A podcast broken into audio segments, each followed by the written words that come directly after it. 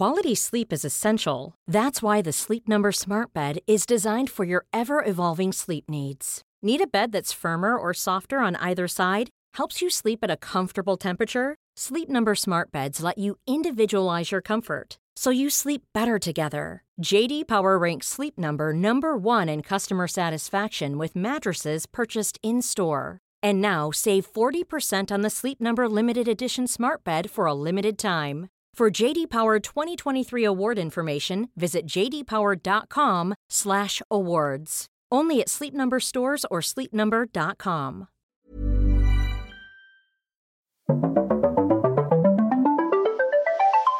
You're listening to Luke's English podcast. For more information, visit teacherluke.co.uk.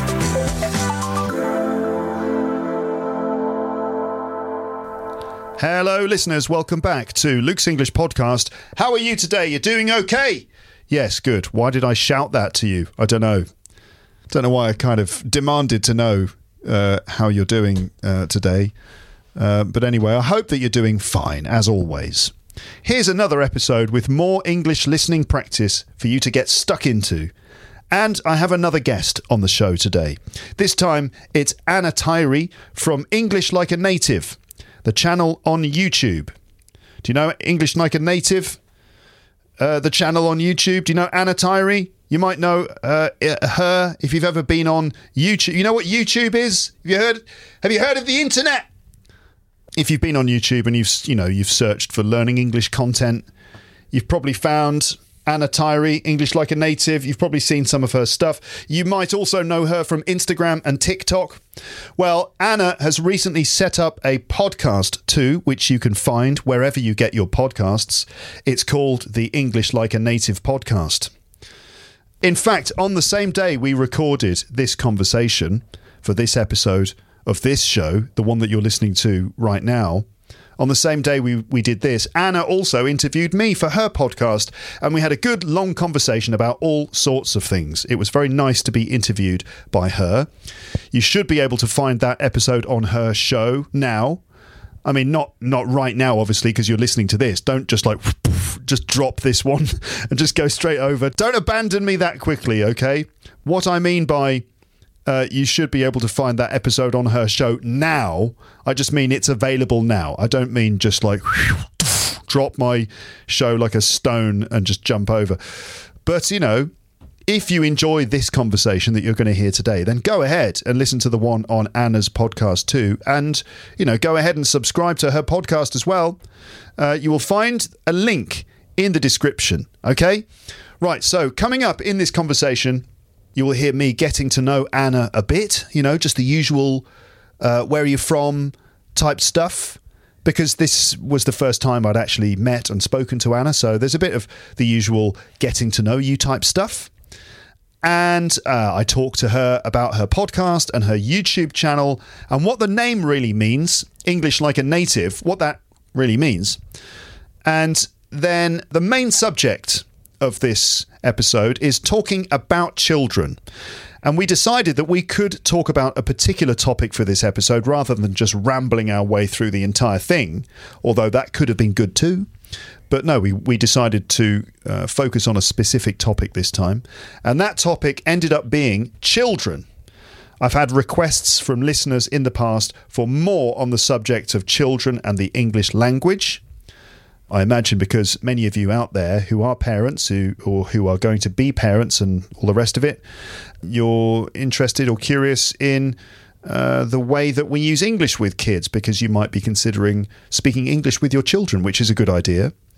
Uh, to give them a little head start, even if your English is not 100% completely perfect or anything, it's still a good idea to use English with your kids because you know anything is better than nothing basically when it comes to language learning. Give them a little head start. Give them a chance to uh, communicate with uh, someone that they are close to in another language. It will help. Certainly better than not doing it at all, right? Anyway, uh, children is the is the topic. Okay, uh, including the way we talk to children, the way we talk about children, and the specific words for lots of things related to children. So we talk about our own kids and specifically about how we communicate with them. typical things we say to them, in English, of course, how we should be careful about things we say to our kids sometimes, the ways adults adapt their English when talking to little children, including examples of so called baby talk or parentese. And then there's a sort of quiz at the end with questions about specific English words for lots of the different objects, toys, and bits of useful equipment that we use with babies and little kids. Do you know all the vocabulary of kids stuff and baby stuff? Well, there's a quiz with quite a lot of it in in in it. Hmm? There's a quiz with quite a lot of it in it at the end. That's not that's the worst sentence I've ever come up with. But there's a quiz containing a lot of that useful vocab at the end of this episode. That's that's better. That's better. Okay? Now, as you know, I have a daughter and she is 5, okay? 5 years old. So a lot of that baby stuff almost seems like a distant memory now. But, well, it's high time I remembered all of that vocabulary again now because, drum roll, and you're thinking, what, what, wait, wait, wait, what's going on? Drum roll, what's the drum roll? Let me back up again. Let me back up and go back to the beginning of that sentence because some of you didn't get it, right? Why, why, why is Luke doing a drum roll? Okay, let me start that sentence again, see if you can notice what's going on here. As you know, I have a daughter and she is five. So a lot of that baby stuff almost seems like a distant memory now. But it's high time I remembered all that vocabulary again now because drum roll a drum roll is what you do to create a sense of suspense before a big revelation that something new information is going to be revealed. Drum roll. Da da. Yes, you guessed it. My wife is pregnant again, and we're going to have another baby. That's why I did the drum roll. Ta-da, my wife's pregnant. We're going to have another baby. Yes, now I need to leave a little pause now. There's a little pause just to let you react. Uh, thank you. Yes, thank you very much. Thank you for your. Thank you for saying congratulations, which is obviously what you just did, isn't it? And yes, we are delighted. We're absolutely delighted. I am delighted. I'm going to be a dad again. And yes, thank you. Because obviously at this moment, you are now saying, or you're thinking about saying, or you've just said, maybe not out loud, but possibly in your head, and if you didn't, then you know you can take this as a a little English lesson for the things that you're supposed to say when you find out that someone is pregnant. Thank you for for saying even in your head, "Wow, Luke, that's fantastic! Congratulations! I'm so happy for you." All right, because you did just think that, didn't you? Wow, Luke, that's fantastic! Congratulations! I'm so happy for you. And then all of the typical questions will probably come to mind. Right? What are the questions that we always ask or that we sort of socially are obliged to ask out of the general rules of social etiquette. What are those questions that we always ask when we find out that someone is pregnant after we've said, "Oh, well, fantastic, congrats, not well done." It could be well done. I mean, it depends, but normally it would be like, "Congratulations, I'm very happy for you." And then the questions. Well, you might say, "Can I ask when the baby is due?" Can I ask when the baby is due? Now that's a slightly more polite form of question than just saying, When's the baby due? Which you could ask, that's fine. Oh, fantastic. When's it due? Or if you want to be a bit more tentative and a bit more polite, can I ask when the baby is due? And due, by the way, that's spelled D U E. When's the baby due? Or can I ask when the baby is due? What's the due date? There's, there's another one. What's the due date? When's it due? Can I ask when it's due? Ah, notice the inversion. Did you notice? When is it due? That's the normal question format. But can I ask, if you add can I ask, then we do an inversion. Can I ask when the baby is due? When is it due? Can I ask when it is due? You see? That's an inversion. Ah, fascinating stuff. Grammar. Anyway, that means when is the birth date expected to be? When's the baby due to arrive? When's the baby due? And do you know if it's a boy or a girl? Do you know if it's a boy or a girl yet? Would you like to know? And uh, are you are you ready? Are you ready? Are you prepared? Do you have any names? Do you have any ideas for names? And then stuff like, oh, and how's you know, you might ask me, how's your wife doing? Is she okay? And uh, how about your little daughter? How does she feel about it? Is she excited? Is she excited to be a big sister? And so on. So you may be asking those questions. Um, now, I'm sure I'll talk about this again because this is, I'm still in the introduction to an episode with Anna. Um, and so I shouldn't really be going on about this too much. And I'm sure I will talk about this again in another podcast fairly soon. Maybe I'll do a rambling episode where I can just freely waffle like this and answer all those questions. Um, but anyway, I thought I would let you know now. Of course, the child hasn't even been born yet, so there's a long way to go. I say there's a long way to go to just to let you know my wife is uh, it's it's basically the middle of the pregnancy right now. She's in the middle of the second trimester. Obviously, we have the first trimester, the second trimester, and the third trimester. So she's in the middle of the second trimester. It's pretty much in the middle of the pregnancy at this moment, and everything seems to be going fine so far. Fingers crossed, touch wood, right? All normal as far as we can tell. But yeah, the child hasn't even been born yet, so there is a long way to go. But all being well, in July, at the beginning of July, there will be a new Thompson arriving in the world. Is the world ready for another Thompson?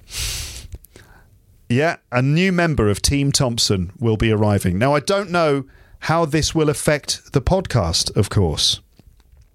Some of you might be kind of going, I don't know what, some of you might be going, oh God, no. He's, he's going to talk about babies all the time now. Ah. Or some of you are going to go, oh no, a baby. He's just going to, that's the end of the podcast then, isn't it? I think someone someone commented that last time.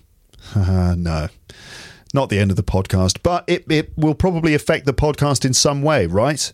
Because uh, when a baby is born, it's um, you know it, it, requires a lot of attention, a lot of time, and and a lot of things have to be put on hold and stuff. So, of course, it's probably going to disrupt things podcast wise to some extent, as I will be busy at home with my wife, looking after the baby, helping my wife with anything she needs, taking care of our daughter, trying to keep things shipshape and under control, and generally just being at home focusing on the family. So I probably won't be able to do much podcasting around the time of the birth. Maybe the in the in the weeks before the due date and obviously the weeks after the due date. Who knows? Maybe I'll disappear completely for July and August. Or maybe I'll find a way to keep podcasting. We don't really know. It sort of depends, doesn't it? Maybe if I'm organised and I'm industrious enough, by the time the baby arrives, I will have recorded lots of episodes beforehand, maybe, which I will be able to publish over the summer. Or maybe I'll dig into my archives for some unpublished or lesser known material, which a lot of people haven't heard. You know, and I can just like republish that stuff, the sort of stuff that's only been heard by a few thousand people. I can kind of um, unearth that stuff and publish it again in the meantime. And I'm talking about things like app only episodes, episodes that were only available in the Luke's English podcast app, uh, which is now defunct, by the way. The LEP app is defunct. It's out of order. It's not work. Well, you can still listen to stuff on it, but don't bother downloading it now. It'll probably go offline completely uh, in the in the summer. But you know, I'm going to salvage some of the app only content and I'm going to upload it probably. I mean, I haven't heard it for a long time.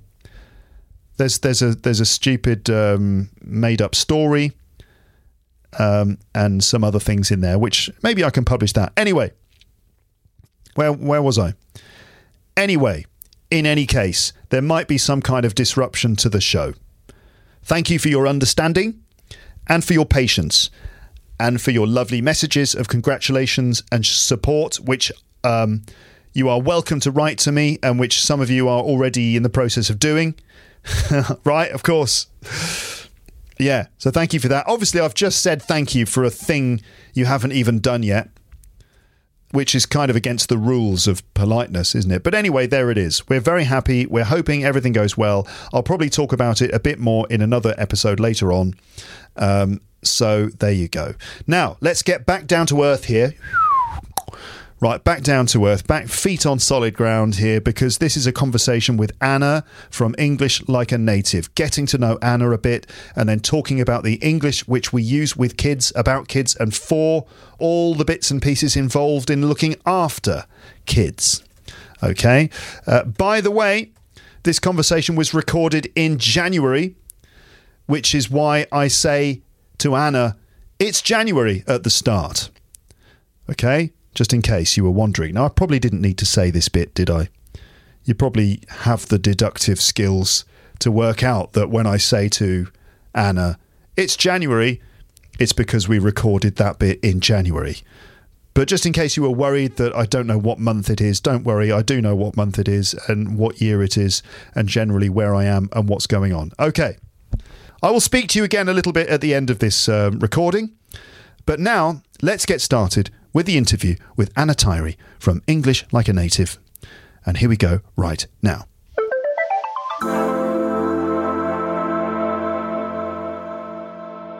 Hello, Anna. Hello. Hello. Hello. Why did I say it three times? I don't know, but I did. How are you today? I'm very well, thank you very much. How are you? good. How are you? I should ask you back. How are you? Yeah, not bad. Not bad. You know, it's January, so, you know, Yeah. Uh, still uh, recovering. f- yeah. Sorry, do you suffer with January blues?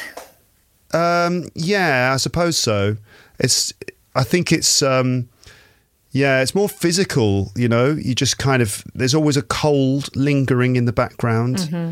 somewhere. Always trying to recover from a cold that you got, or you don't know if it's the end of one cold or the beginning of another one. Yeah, You just know? constant sniffles.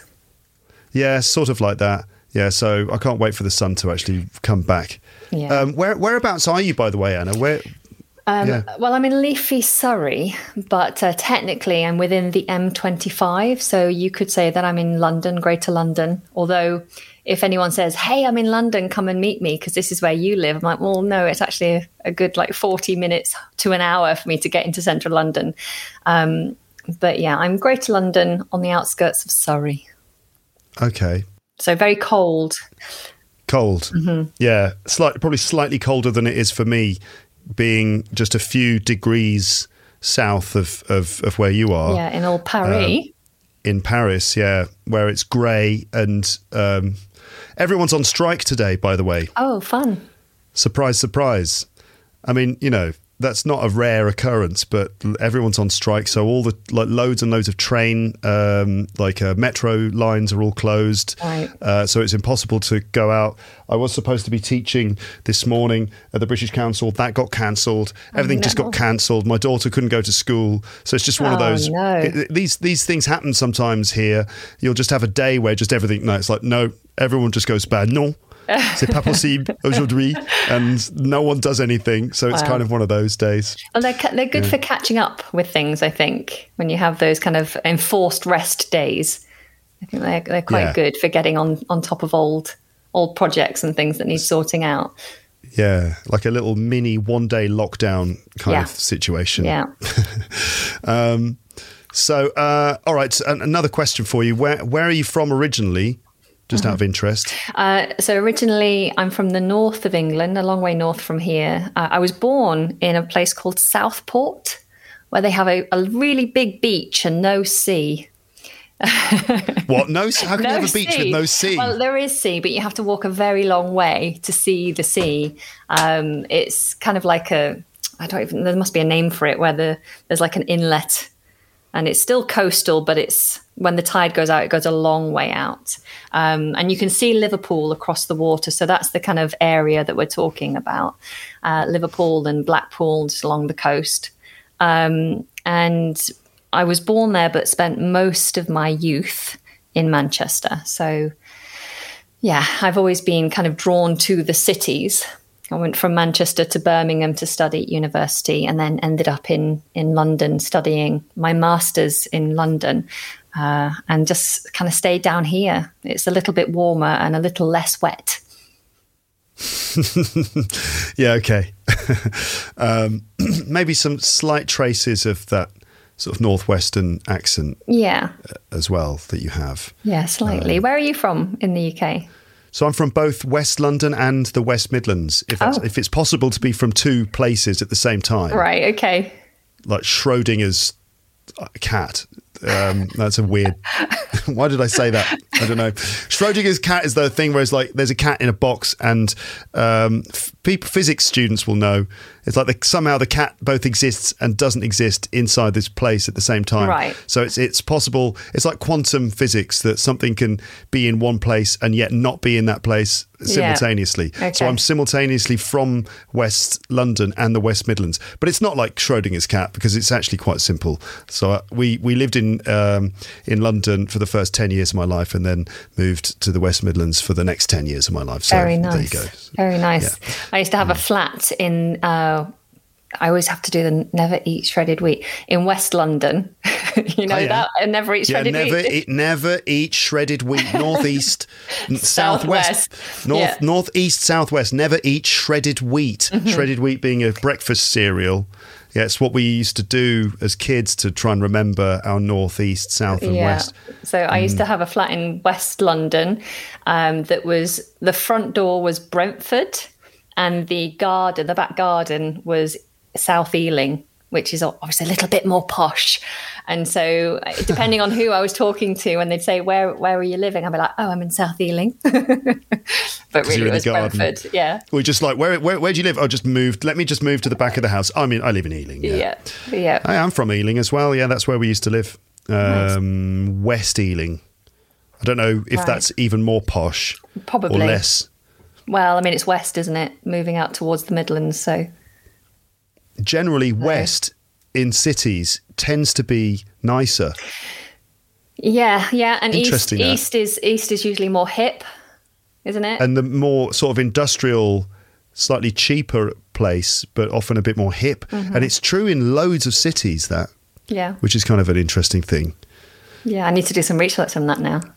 Yeah, I mean, there's I don't know if there's any truth to it, but there's one theory that prevailing winds would blow the smoke towards the east. Right. And that would mean that that was the more polluted area of the city. And so accommodation was cheap. I don't know if that's true. And so accommodation is cheaper. But I mean, the wind doesn't always blow in that direction, does it? Mm. I, I you know, No, I, I guess it depends where you live as well, as to whether you get more wind or less wind. Would you set Yes. up a wind farm in that area? Probably not. or just make sure it's facing in that right that direction. You know, it doesn't matter where you put the wind farm, just make sure it's facing the right way. Anyway, this is a very strange Yeah. and typically rambling beginning to this conversation, but I really need to try and get this thing, get this conversation under control. So, so Anna, right? Um, so we're going to talk today. Actually, we do have a plan. The, the plan is to talk about uh, children, raising children, the way we talk to children, the way we talk about children, the vocabulary relating to childcare, and all that kind of thing. But before that, let's let's continue having a little bit of a chat because we, we have never met before. This is the first time we've spoken to each other. And I just thought I'd ask you about your YouTube channel and your podcast, which is probably what people know you for. Um, and I expect you have Instagram and TikTok and things too. yeah, too. yeah. Onboarded all of them as you do. Yeah. I'll never touch TikTok. It's just for kids, and then you're on TikTok dancing away. Pulls you in, doesn't it? It does. It does. Um, yeah. So YouTube is kind of like my my main focus, um, but I've wanted to do a podcast for a very long time. Um, but my partner kind of said, "No, no, you can't do this. You mustn't do this. You mustn't do it. Because if you say yes to one thing, you're saying no to something else. You only have so much capacity, um, and you know you've got so many other plates spinning." That adding a podcast is just going to be it's just going to be too much. It'll be the the straw that breaks the camel's back. And um, so i held off for a long time. I actually recorded like five episodes um, and never did anything with them. In fact i should probably use them. Um, yeah and and i intended to do it a long time ago but then kids came along and you know life gets even more chaotic so I didn't do it until I was invited on to a podcast with Lindsay from All Ears English, and we had a lovely time. I was like, I really enjoyed this. I really want to do it, and so I said to my partner, I don't care what you think. I'm just going to do it. and uh, and so yeah, I've just kind of I'm only like 14 episodes in, so really quite fresh to the podcasting scene. Is the is the podcast uh, that you do is it different to the stuff you do on YouTube? Uh, it, is in a sense of its longer form. It's much longer. On YouTube, the average video tends to be around eight to 12 minutes. So it's a shorter, more concise lesson.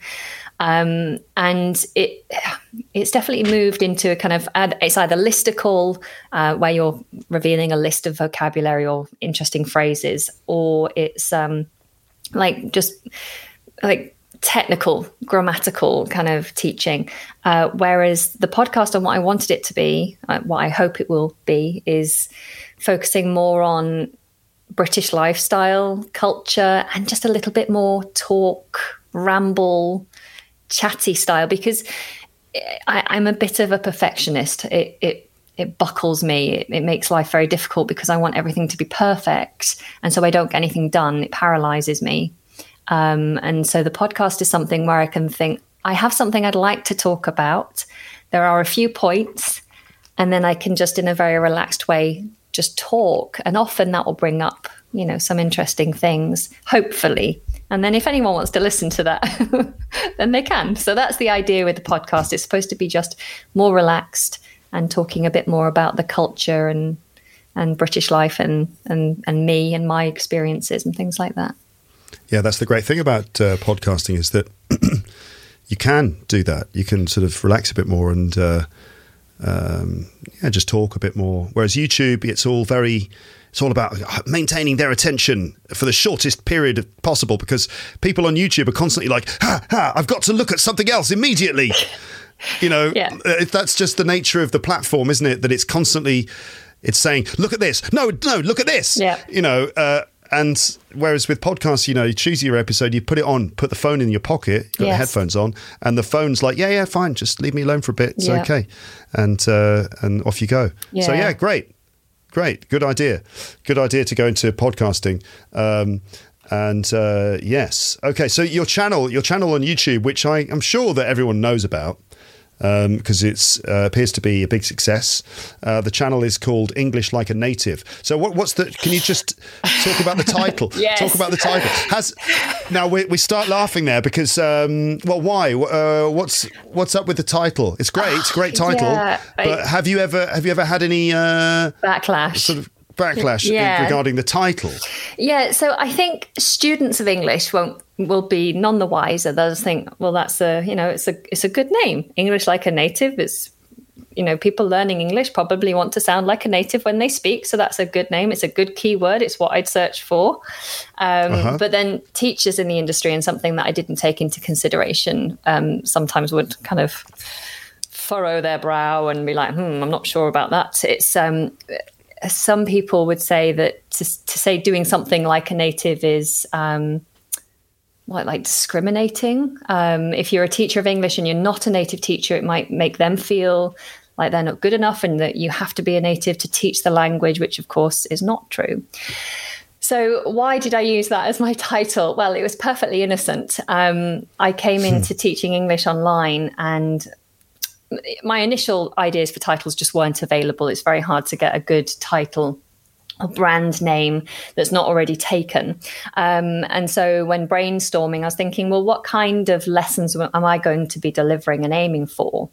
Now, I didn't come from an academic teaching background. Uh, I came from a performance background. I am qualified as a teacher, but as a singing teacher and um, as an accent coach. And so that was kind of like my thing. I was teaching elocution, pronunciation, I was teaching singing. I was I've, I've got a lot of knowledge about voice, but not really about like grammar and everything. And so I was like, well, natives don't really know grammar or grammar rules as it as it were. So I want to teach English in the way that natives learn English, so in a more relaxed kind of acquiring of language rather than having to study rules and um, being very precise. And the other thing was that native speakers we make mistakes all the time. And in some cases, it becomes like an accepted part of a dialect that certain grammatical errors, like, for example, um, what are you doing right now, Anna? as a northerner, I could say, I'm sat here chatting to to Luke from Luke's English podcast, and I'll be sat here for a long time talking to mm-hmm. him, rather than saying I am sitting. And that's perfectly normal for someone who's northern to say, and it's accepted. So yeah. if it's you know you've got this this argument between what's grammatic what's grammatically correct and what's actually language in use what are what are people actually saying um, there's lots of words that are mispronounced lots of words that are misused and it's that's how the natives use the language and so that's the way i teach.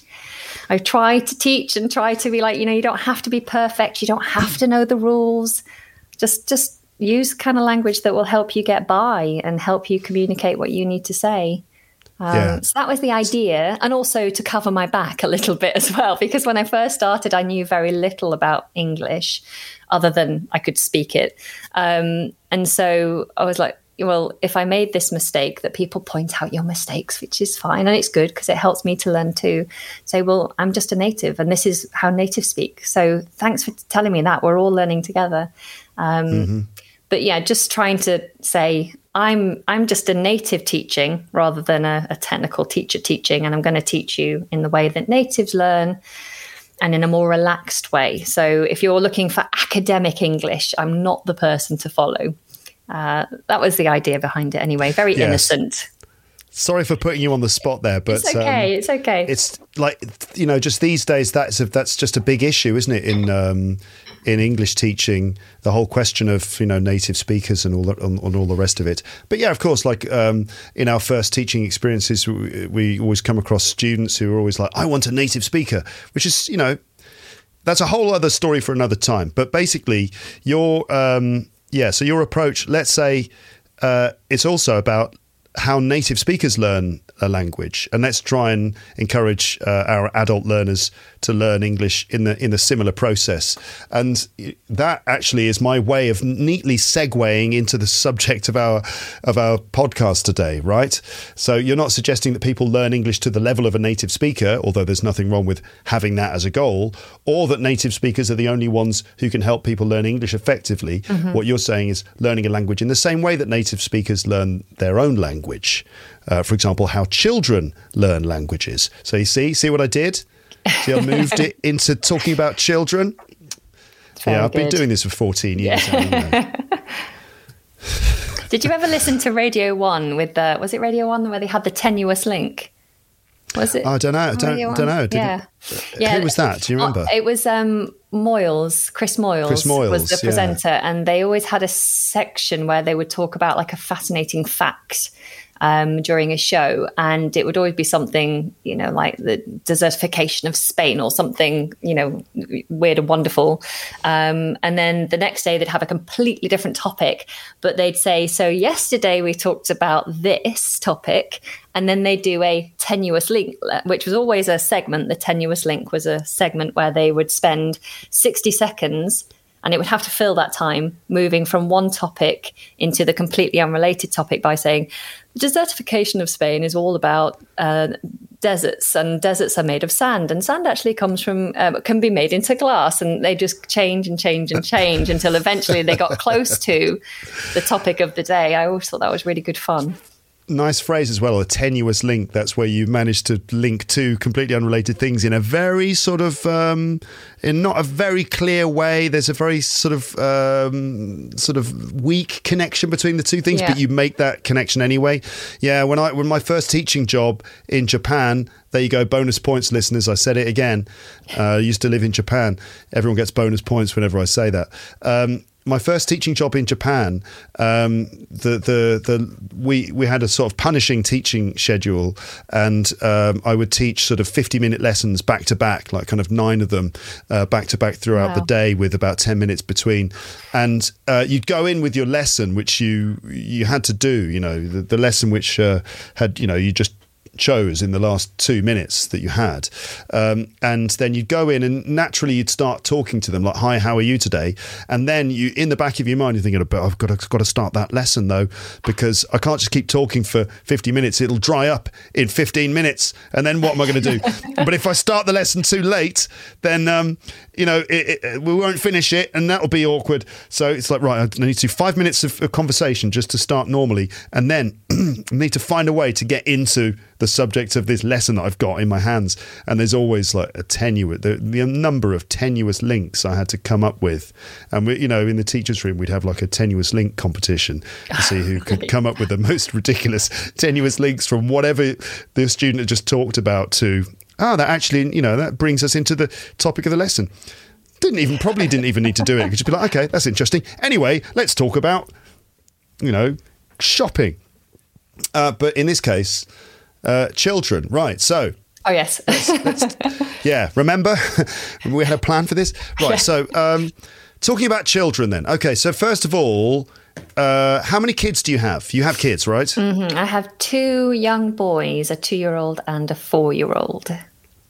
Okay, right. Wow, bit of a handful mm-hmm. potentially. Yeah, definitely, yeah. definitely. Although we feel like my partner and I, we feel like we're just hitting that stage where everything's suddenly becoming a little bit easier. Like we don't have to take the pram out with us most of the time, and when we go out, we don't have huge bags and loads of stuff. We just have one tiny bag that my eldest son doesn't mind carrying. So you know, just drinks and a few nappies for my two-year-old, and and we're sorted. Oh, and snacks because they're always hungry. Um, yeah. But other than that, it's it's relatively easy now. It's just the sleep. Sleep is still a bit of a nightmare. But uh, yeah. yeah, they're really good fun. Yeah, the, the goalposts keep shifting as they develop. Mm-hmm. So, yeah, obviously at the beginning when they're babies, uh, that's a whole specific sort of challenge of like making sure that you know when they cry what is it? Is it that you know they need a nappy change? Are they hungry? Do they miss their you know mummy? Do they need their little cuddly toy? Um, and it, yeah. And then as they learn to walk then suddenly there's a whole other ser- series of challenges where it's like okay remove every sharp corner in this place. Um, and you kind of yeah the tendency is that you end up following them around. Yeah helicopter parenting. You become a helicopter mum or dad yeah, where you're yeah. constantly hovering, hovering. over them. yeah. yeah. Yeah, which we have to try and avoid. Yeah. Okay. Yeah, I've got one child. I've got uh, a daughter. She's five. Um, but um, we're probably well. The, we're going to talk about um, um, babies and uh, toddlers and just young children um, and so there'll be sort of references to all those different stages, those generally different stages, including a lot of stuff about babies and things, which actually is, uh, yeah, so for, it's been about four years, I guess, that we in my flat haven't been dealing with the baby stuff, but it's coming back because bombshell, yeah, my wife is pregnant. Oh, wow.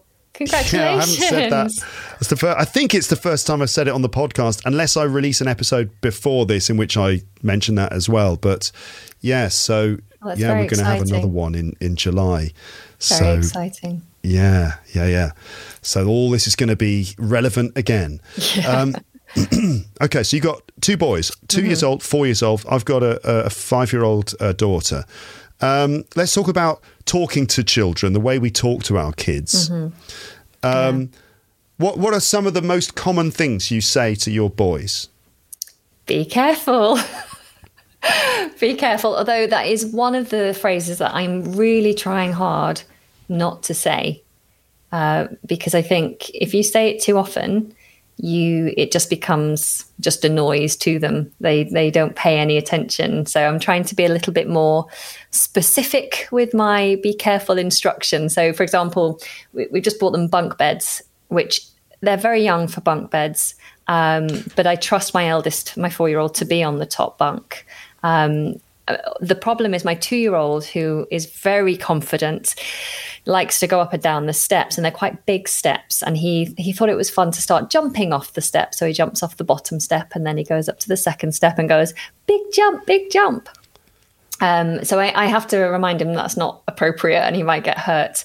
Um, but when he's coming down those steps, rather than saying "be careful, be careful," I'll say look at your feet, hold on tight. So I'm just trying to be very um, clear about how to be careful rather than just saying, be careful.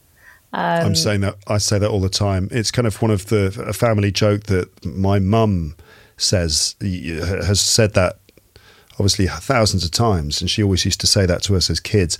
But she used to say "careful," oh. which is careful is two syllables, but she squeezed it into one syllable. Careful, right? You know. Um, and so I actually find myself saying that too. I, I'm saying and doing all the things that my parents and my grandparents would do. So my grandmother, I said this on the podcast recently, I think. My grandmother was famous in our family for going up jump jump jump jump jump jump jump. If you were going to pick something up or touch something you weren't supposed to, she would go up jump jump jump jump jump jump and make these ridiculous noises. I do exactly the same thing. It just comes out. Um, And careful, and uh, you know, don't go mad. That's another thing that my mum always used to say. So yeah, be careful. Um, but yeah, we have to try to we have to try to be careful about the way we talk to them as well because you can kind of sort of subconsciously suggest certain things with our comments, can't we? Mm-hmm. Um, we don't want them to become overly nervous, right? So, um, so for example, if it's like um, if they're doing something that's a bit dangerous, we want to say, you know, watch out, you're going to fall. But if you if you say that, that suggests to them that every time they do something like that, that they will fall. Um, whereas, you know, we have to try and re uh, sort of reword these things, don't we? Yeah, it's we difficult for me. We don't want to break them. Mm. We don't want to mess them mess them up before they've they hit adolescence and and go through all that crazy stuff. Uh, I know what you mean. It, it's like if you say stuff like, um, "Oh, he's shy. Are you shy? Are you shy?" then you're almost you you're giving them words, you're labeling them, and they'll say, "Oh, I'm I'm shy, I'm quite shy," rather than saying, "I don't know, how would you say instead?" You're not ready to talk to me today. You don't know who I am. That's okay. Well, when you're ready to talk to me, I'm here. Uh, one thing that we were very careful with was how we discipline the children, um, and and specifically trying not to label them. So when they're going through their emotional and mental development, they have tantrums. And rather than labeling them as being naughty, oh, you're being very naughty today. You're such a naughty boy. What? Why did you do that?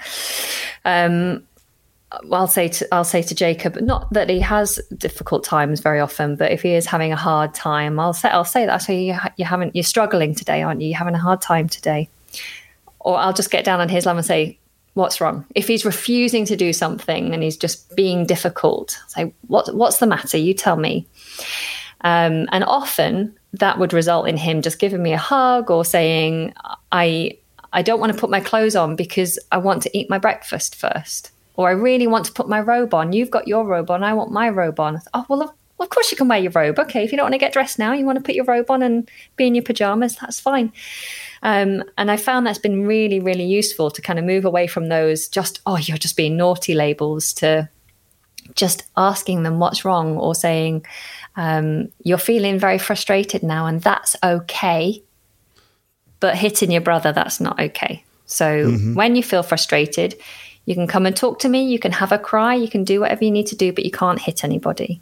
And so just trying to treat them like they're like you would an adult, but in a in an understanding way that they've got no experience, rather than just yeah. saying you're a naughty child and I'm not going to help you deal with this stuff. I'm just going to label you and give you some time mm. out. We used to do time in. We do time in with them. So time out is something that um, is a discipline technique where you. I'm explaining to your listeners now, Luke. this is good. No, I, am I'm, I'm I'm loving this. This is great. Um, time out is when you um, when your child has been uh, naughty or behaved in a way that you don't like. You tell them they have to have time out, and you put them somewhere, usually in another room or out of sight, for them to sit and just have be quiet until they think about what they've done and come back and apologize or sometimes known as the naughty step but you've chosen not to call it the naughty step. Yeah yeah. So we have time out. Yeah so it could be time out it could be time out on the couch or in the corner of the room or in the hallway or like you said you could have a naughty step which is usually the bottom stair or something like that. Um, mm. we don't do time out we do time in. So we have some time in where we'll take them away from the situation and put them down somewhere, but stay in eyesight so they can see us. Say, look, you're very upset right now. Your behavior is not acceptable. So I'm going to stay here. And when you're ready to talk to me, or if you want a hug, I'm here. And it's surprising how well that works. My my eldest, my four year old, so many times when we've done that, will be like, "No, I don't want a hug. Go away. I hate you," or whatever. And then a hmm. few moments later, and I'll just sit there quietly and say, "Well, I'm here when you want me. I'm here when you're ready to apologize. You can come and talk to me, or if you're ready for a hug." And always within a few minutes, he'll be like, "I'm ready for a hug now," and he just changes. And I think he he is now an extremely confident child. He talks to everyone. My childminder says all the time she's so so proud of how he behaves when he, she takes him out. He talks to everyone. Everyone loves him. Very confident, very polite. And I honestly think it's because we are just so I don't know generous with our attention for him. We you know sit and talk him through situations, talk him through how he's feeling, um, rather than just excluding him and telling him he's naughty. Because he's a very sensitive child. He has a lot of emotions, and I think it's important that you give him a, you explain that emotions are okay rather than yeah. labeling them.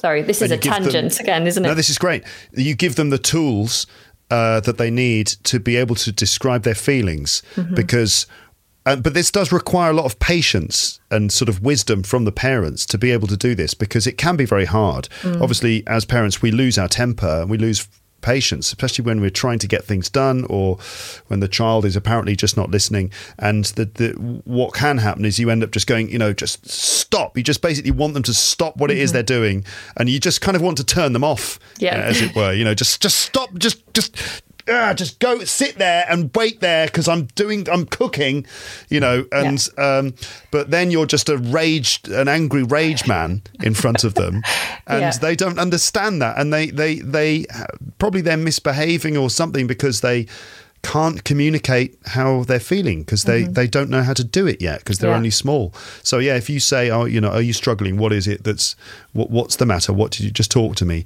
Or go and sit there until you're ready to talk to me. You know, those sorts of things. Yeah, maybe you're equipping them with a, a sort of language that they can then use to express themselves and I, I mean, I, neither of us are child psychologists. No. We're, we're sort of armchair child psychologists, yeah. but we do speak from experience of having kids yeah. and and and uh, you know doing these sorts of things.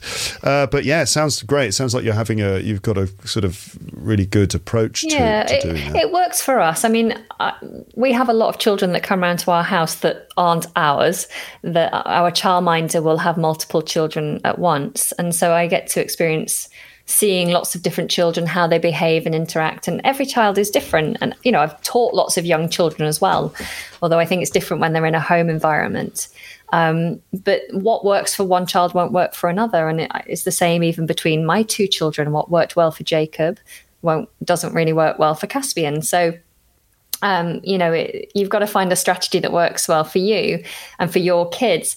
And what you said about as adults, sometimes we lose it. We're trying to equip our children to cope with their emotions, but we can mm. lose it as well. What I try to do is when I do lose it, because it does happen, we're just humans, um, is then once I've calmed down, is I'll say to the kids, I'll be like, you saw mommy got really angry there. I'm, I'm, I'm sorry.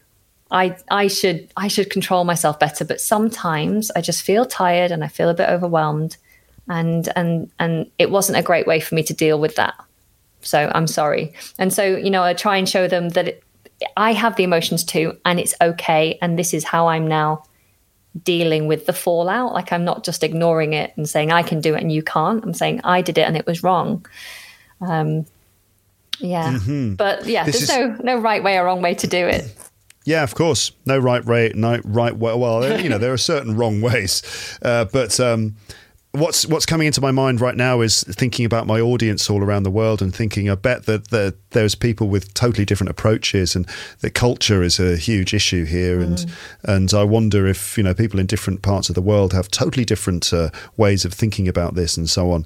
But you know people can leave their comments in the comments section can't they if they have uh, you know things that they would like to say in response to what we're saying There's never been a faster or easier way to start your weight loss journey than with PlushCare. PlushCare accepts most insurance plans and gives you online access to board-certified physicians who can prescribe FDA-approved weight loss medications like Wegovy and Zepbound for those who qualify. Take charge of your health and speak with a board-certified physician about a weight loss plan that's right for you.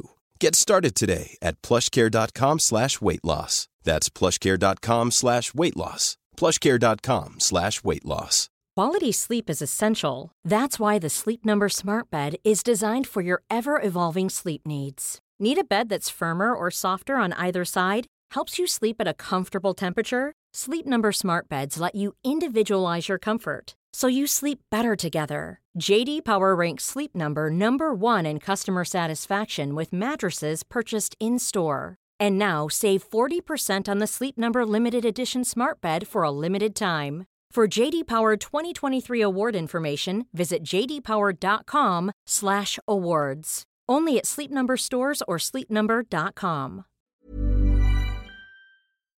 How has the way that you speak to your children changed as they've grown up? Obviously, your oldest is 4 uh-huh. but that's you know there are ch- there are s- stages in that four years of development. How, you know, I mean, even in a simple way, have have you changed the way you communicate with them? Yeah, definitely. So when they were tiny, tiny babies and they give you nothing, they're just, you know, well, barely even looking at you, then you, you know, your whole tone, you've got that parentese kind of way of talking, haven't you? Which is all about the the intonation, the pitch. You tend to go a bit higher pitch. It's like, oh, hello, hi, and you you really modulate. You you have these big sweeping um, tone changes, and everything's much higher pitched. And you really draw out your well, you emphasize everything, don't you? You really draw out your um, vowel sounds, uh, and you it's all very simple. And it tends to be kind of just I, I would always tell them what they're doing. I'd kind of uh, narrate what they're doing. Oh, are you looking at me? Oh, oh, you just threw up. Oh, oh dear. you know, oh, you were sick on mummy. Lovely. Thank you, darling. Um, Oh, you've pooed your pants again. Right. you had a Uh, poo uh, you, you want me to clean it up, don't you? Yeah. Yeah. Yes. Yeah, just narrating. and so you do that obviously when they're young and they're not really giving you anything back. But then as when they start talking, I guess I, I would repeat them a lot and try to clarify what they're saying. And I'm just moving out of that stage with Caspian, my two year old. Uh, his speaking is really becoming dynamic now. It's it's really interesting. Uh, literally, he will go to bed and the next morning he can like extend his sentences by a couple of words, and it's just fascinating to see that language development. But before this, I, I would say that most of the time, whenever he spoke, I would repeat exactly what he just said to clarify what he said. And also, I guess we do it naturally to help them improve their pronunciation and make their sentences more complex.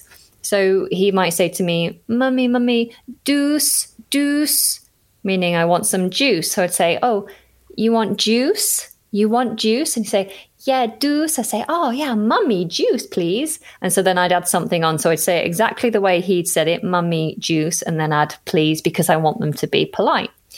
Um, and then I don't know where the switch came, but I think about the way I talked to Jacob, my four year old, and he, I pretty much talked to him in the way I would talk to any adult. It's very natural, and I don't know where that. I think maybe because he's now communicating with me fully. But I, I guess the only adjustment I do make is that I, um, ding dong. I've turned my Alexa down, but you might still. Was Some, that someone's at the door. Alexa. someone's at the door? Alexa Alexa, tells you that someone's at the door. Yeah, Well, yeah. you live in a futuristic house. Uh, she um, because we my studio's in the garden, so Oh. if anyone's at the door delivering parcels, it tells me someone's at your door. Uh, Do you need to go and get that no, no, get no, the no. door? No, no, no. Um, Okay. so what would we say? Oh yes. So I the only change I make for Jacob when I speak to him is that I will use less advanced words. I wouldn't use words that I know he's got no idea what they mean. It wouldn't help. So I guess I slightly simplify my language, but otherwise normal tone, normal pace. Just chat to him, and sometimes he doesn't understand, but he'll ask me, say, "Mummy, what does that mean?" Yeah. Um, yeah, it's it's it's- great fun. it's also interesting to watch the way that kids will work it out from context. So you can you can uh, you know I can we can say things to our kids um, and knowing that they won't understand what you're talking about. Um, for example, oh, I went to and then just name a place. You know, so you're telling them a story. So I was, you know, I was on the way to I don't know what's a, a good place. I was on the way to Ealing Broadway, and um, you know, and and I missed the bus and they're not going to know what Ealing Broadway is, but they kind of don't need to know. They just need to know, you know, lots of little things like that. They slowly work stuff out from context, um, and uh, but also, yeah. So for for for me, my daughter, as I said, is five now, and what's really fun is playing with language with her. And that's really good. Like she came home from school the other day singing a song, which was "I like to eat, eat, eat yogurt and banana." I think she, I think she heard it at school. Yeah, I know this. I know this Know song. one? I know this one. Yeah. And the and the fun thing about it is that you change the vowel sounds in the word. So it's I like to eat, eat, eat yogurt and banana, and then you say I like to oot, oot, oot yogurt and banana, and then a different sound every time. And she absolutely loves that. Yeah. messing around with language, which is really interesting. The way that through play, kids learn how language works, and they kind of learn what the they can yeah, I mean, play is obviously how they develop. You know, they're just messing around, and Yeah. by doing that, they learn the limitations and the what you can do, and and and uh, when language stops being functional and starts being ridiculous and funny, and how you make things funny. That's a really good fun thing to do at the, at the moment, and um, really sort of enjoy reading her certain books, especially ones by Michael Rosen. Do you know Michael Rosen? Yeah. Yeah. He's the uh, the language guy, right? The Well, yeah, he does a he does a, show on Radio Four about words, uh, but he also um, has written lots and lots of poetry and stories for kids. So he did that book, uh, "We're All Going on a Bear Hunt." yes. That's yes. Yes. That's a great That's one. him, and lots of others as well. Um, like loads and loads of them, and lots of very funny poems. He's actually he's actually. Apparently, really well known in China because he's a meme in China. Really? yeah, he videoed himself reading some of his poetry, and one of them is is like a funny story about having dinner with his family. And the story goes basically: so we sat down for dinner, and I got a big fork of potato, and I blew on it, and I popped it in my mouth. Nice. And the moment when he goes, nice, like that, and he does this face, that little uh, um, GIF, GIF, whatever you want, that that has become a meme in lots of places around the world of just him kind of eating something and going, nice. Brilliant. Like that.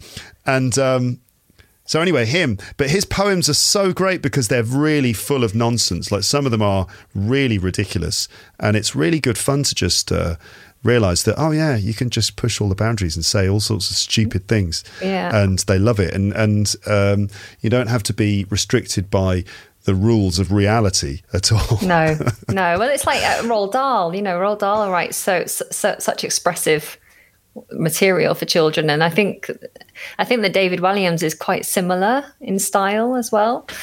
Um, but yeah, Jacob loves playing with words, and he he has a real talent for making up words as well. It's making up names of things, and but it starts to become a little bit of an argument in our house because he'll be like, uh, I don't know, he'll pick something up and say, uh, lipstick. What, uh, mummy? I found this. I'm like, all right, okay, yeah, that's my lipstick. He goes, no, this is a a kunkampa. I'm like, oh, it's a kunkampa, is it? Yeah, it's a kunkampa.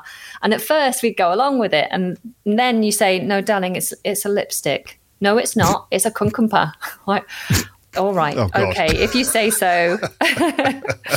yeah, there's that whole thing of like everything becomes a negotiation. We're like, no, no, it's but really it's not a cucumber. It's it's it's a lipstick. And like, Yeah. no, it's not. It's a cucumber. Yeah. And you're like, okay, well, and then you yeah you end up in a sort of a negotiation over the name of this thing. It's like, why are we, why are we negotiating this? Yeah. Go out into the world. Go on, go and ask for a cucumber in a shop, and they'll give you a cucumber for goodness sake. yeah. Anyway. Um, He likes Yeah, telling. He likes got- telling jokes. Sorry, Yeah. um, he loves Yeah. telling jokes. But the only uh, he's got a couple of jokes, and the one that he loves to tell but doesn't pronounce the word Europe properly um, is knock knock who's there? Europe. Europe poo. No, Europe. Poo. Obviously, kids that age love poo jokes. Um, but he does that to people, but he says You're, you're Europe. You're up. And they go Right. you're up who? So they don't quite get it but um yeah he loves he loves playing on th- things like that and anything to do with with poo it just makes him giggle. There's a there's a Well- story called Hippo, hippopotamus um, a storybook you should try and get it if you can. Um Okay. and and that's absolutely brilliant. It's a really great i, I love stories where it, it really goes with a rhythm and it's it's definitely one of those. It's all about a, a hippo who's eaten all the beans this week, and he makes the bubbles in the bubbling creek. Uh, and yeah, it's, like- it plays on sounds and and uh, like rhythm a lot. It's really fun. Yeah, that's great. Yeah, and it's it's about farting. So Yes. the kids are like Yes. working out. Like, oh wait a minute, the kids. Are, there's a, probably a moment where the kids are like, oh, this is about farting, isn't Yeah. it? Oh, I love this. Yeah. Yeah, they, that becomes the rhythm of this huge jungle musical that, that everyone gets involved with, uh, and it's all it's all the bottom of uh, of the hippo. Yeah. um, okay. So, Okay. uh, no, no, I'm just trying to move on to the next. I'm looking at my Google document here. So how can you move on- tenuous link a farting hippo to the next piece? No, I'm not going to even bother with the tenuous link. That's fine. I don't. Uh, I'm happy to just like yeah, and a farting hippo.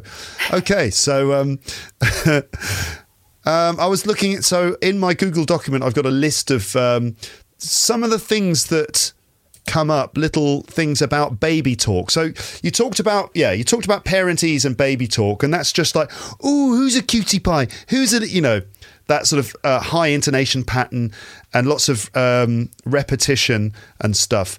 But um, so I'm just thinking about some of my listeners who might be out there thinking about raising their own kids uh, to be bilingual and to speak English, right? And they might think they might decide to start speaking English at home with the children, but then they might not actually have some of the standard sort of parentese that we have in English. Let's say it's someone who speaks Spanish as a first language. They'll in Spanish they will do certain things with words to make them babyish or to make them for kids. You know what I mean? Yeah. Like um, often adding certain endings to words, like "ita" at the end. Right. Um, it's like a sort of diminutive form of a word in Spanish. Um, and but how do we do this in English? So can you think of some examples? I've got a list of examples here. Just um, if I start reading from them, we, that might sort of Well, bring- you've got you've got the the, Hmm. the basic one, which is mummy and daddy. Obviously, Mm-hmm. when you're older, mummy and daddy is very babyish because it'd be mum and dad is kind of your just general way of talking about your mother and father. But for young children and babies, it's mummy, daddy, or even further back than that, mama and dada. Oh, where's dada? Where's dada? Is that dada? Dada's home. Oh, mama. You know. Yeah. Uh, so Jake, Mama, dada, Jacob plays mummy, with daddy. saying mum now, and I'm like, don't you dare. I am mummy. I am mummy until you're 16. unless unless of course the the kids are really posh, in which case they will call you mummy for the rest of their lives. yes. Yes, that's Oh, weird, mummy, isn't it? mummy, I, I lost the keys to my Range Rover. It's funny, isn't it? Why do they do that? They're just weird, aren't they? Yeah, I don't. uh, well, I don't. Posh, super posh people. Yeah, maybe they have the luxury of staying childlike for longer. I don't know. I don't know. But it, yeah, the privilege of being able to continue to. I don't know what it is. Anyway, um, but uh, Can of yeah, worms. so yeah, I don't want to open a can of worms about uh, class and uh, uh, posh people and Yeah. normal whatever. So uh, cutie pie. So adding pie on the end of things. Yeah, sweetie pie, cutie pie. Sweetie, hello, sweetie pie. Hello, cutie pie. Um, And it, that's always Cheeky- for names, isn't it? Like terms of endearment. yeah. So. yeah. I'd call I call my daughter cutie pie and sweetie pie. I don't know why pie. She's not a pie. I think it's She's about, it's about person. making them edible, like sweet edible. Like you're you're so cute, I could eat you. it's a bit weird, Yeah, but it is a bit weird. That parents do want to. There is that. There is that is a recognisable, uh, acknowledged phenomenon. that we just want to eat our kids. We want to eat our children. Oh, you're so cute. I could eat you. Yeah, yeah, I, Um, I yeah I do I do kiss my children a lot.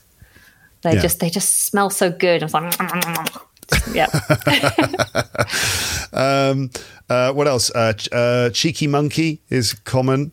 Yeah. sort of thing that I call my daughter a cheeky monkey. Yeah. What about going to the toilet? What do we use to? How do we describe the different things that kids do? The, I'm talking about the two main ones: Oh, number ones and number twos. Uh, we we say wee wees and poo poos.